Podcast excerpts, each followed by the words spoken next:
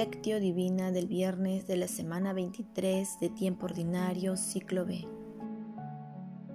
Un discípulo no es más que su maestro. Cuando haya sido instruido, será como su maestro. San Lucas capítulo 6, versículo 40. Oración inicial. Santo Espíritu de Dios, amor del Padre y del Hijo ilumínanos con tus dones para que podamos comprender los tesoros de la sabiduría que Jesús nos quiere revelar en este día. Otórganos la gracia para meditar los misterios de la palabra y revélanos sus más íntimos secretos. Madre Santísima, intercede ante la Santísima Trinidad por nuestra petición. Ave María Purísima, sin pecado concebida. Paso 1. Lectura. Lectura del Santo Evangelio según San Lucas capítulo 6 versículo 40. En aquel tiempo Jesús dijo a los discípulos una parábola. ¿Acaso puede un ciego guiar a otro ciego? ¿No caerán los dos en el pozo? Un discípulo no es más que su maestro, si bien cuando termine su aprendizaje será como su maestro. ¿Por qué te fijas en la paja que tiene tu hermano en el ojo y no reparas en la viga que llevas en el tuyo? ¿Cómo puedes decirle a tu hermano, hermano, déjame que te saque la paja del ojo, sin fijarte en la viga que llevas en el tuyo? Hipócrita, sácate primero la viga de tu ojo y entonces verás claro para sacar la paja del ojo de tu hermano. Palabra del Señor, gloria a ti Señor Jesús.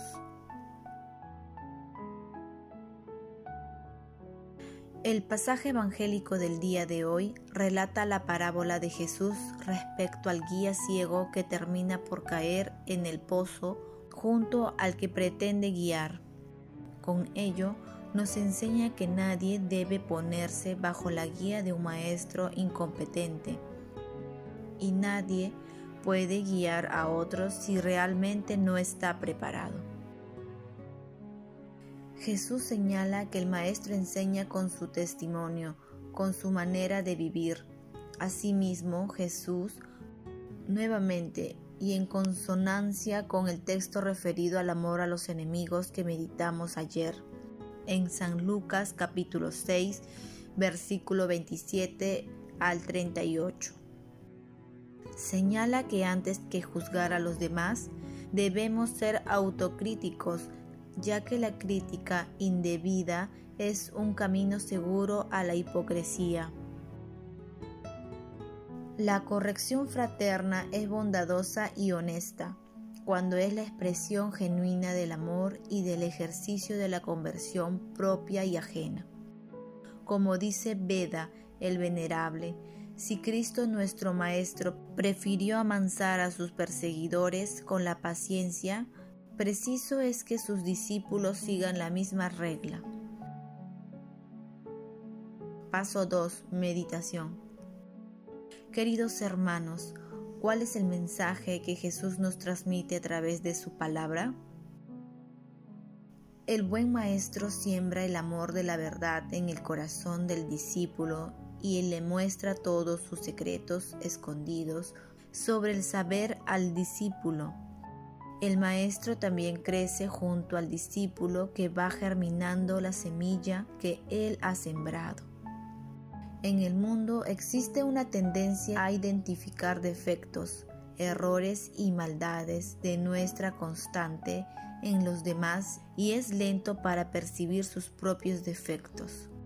Sin embargo, el orden exige limpiar primero el propio espíritu para poder, con un corazón más limpio, ver más claro y ser capaces de ayudar a mejorar a los demás.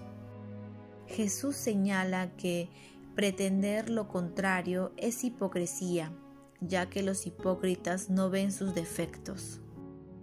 El mundo promueve la soberbia y la hipocresía, Cuando la persona quiere exhibirse como modelo para los demás o pretender corregir a los demás basándose en una autoridad frágil y sin base moral.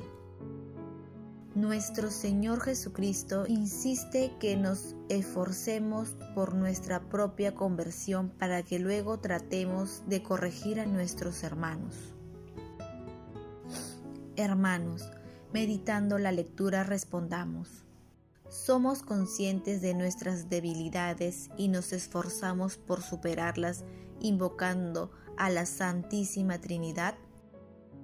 Que las respuestas a esta pregunta nos permitan ser buenos discípulos de nuestros maestros, en especial de nuestro Señor Jesucristo. Jesús nos ama. Paso 3. Oración. Amado Jesús, te suplicamos envíes al Santo Espíritu para que hagamos un examen de conciencia que nos permita corregir nuestros pensamientos y acciones que están alejados de tus enseñanzas. Otórganos la humildad para reconocer en ti, amado Señor, al único Maestro que puede guiar nuestras vidas. Espíritu Santo, amor del Padre y del Hijo, envía en tu luz sobre los gobernantes de las naciones para que sean verdaderos guías de los pueblos, siguiendo las enseñanzas de nuestro Señor Jesucristo. Amado Jesús, misericordia pura e infinita, concede el perdón a las almas del purgatorio y llévalas al banquete celestial. Envía a San Miguel Arcángel para que proteja las almas de las personas agonizantes ante los ataques del enemigo. Dulce Madre María, Madre de la Divina Gracia, intercede ante la Santísima Trinidad por nuestras peticiones. Paso 4. Contemplación y acción. Hermanos, contemplemos a nuestro Señor Jesucristo con un sermón de San Efrén, diácono y doctor de la Iglesia. Entonces verás claro San Lucas capítulo 6 versículo 42. Señor, con la meridiana luz de tu sabiduría, disipa las tinieblas nocturnas de nuestra mente, para que, iluminada, te sirva en la renovación de nuestra vida purificada. La salida del sol señala el comienzo de las obras de los mortales. Prepara tú en nuestros corazones una mansión para aquel día que no tiene ocaso. Concédenos que en nuestra persona lleguemos a ver la vida resucitada y que nada parte nuestras mentes de tus delicias. Imprime en nuestros corazones, por nuestras ácidas búsquedas de ti, el sello de ese día sin fin que comienza con el movimiento y el curso del sol. A diario te abrazamos en tus sacramentos y te recibimos en nuestro cuerpo. Haznos dignos de sentir en nuestra persona la resurrección que esperamos. Con la gracia del bautismo hemos escondido tu tesoro en nuestros corazones. Que seamos capaces de comprender la belleza de nuestra decisión mediante esa belleza espiritual que crea tu voluntad inmortal en las mismas criaturas mortales. Que tu resurrección, oh Jesús, preste su grandeza a nuestro hombre espiritual. Que la contemplación de tus misterios nos sirva de espejo para concederla. Primera de Corintios capítulo 13 versículo 12. Concédenos, Señor, llegar cuanto antes a nuestra ciudad y al igual que Moisés desde la cumbre del monte, poseerla ya por tu revelación. Deuteronomio capítulo 34 versículo 1. Queridos hermanos, en el santísimo nombre de Jesús y de María, esforcémonos diariamente por nuestra plena conversión para que seamos verdaderos discípulos de nuestro Señor Jesucristo. Glorifiquemos a la Santísima Trinidad con nuestras vidas. Oración final. Gracias Señor Jesús por tu palabra de vida eterna. Que el Espíritu Santo nos ilumine para que tu palabra penetre a lo más profundo de nuestras almas y se convierta en acción. Dios glorioso, escucha nuestra oración. Bendito seas por los siglos de los siglos.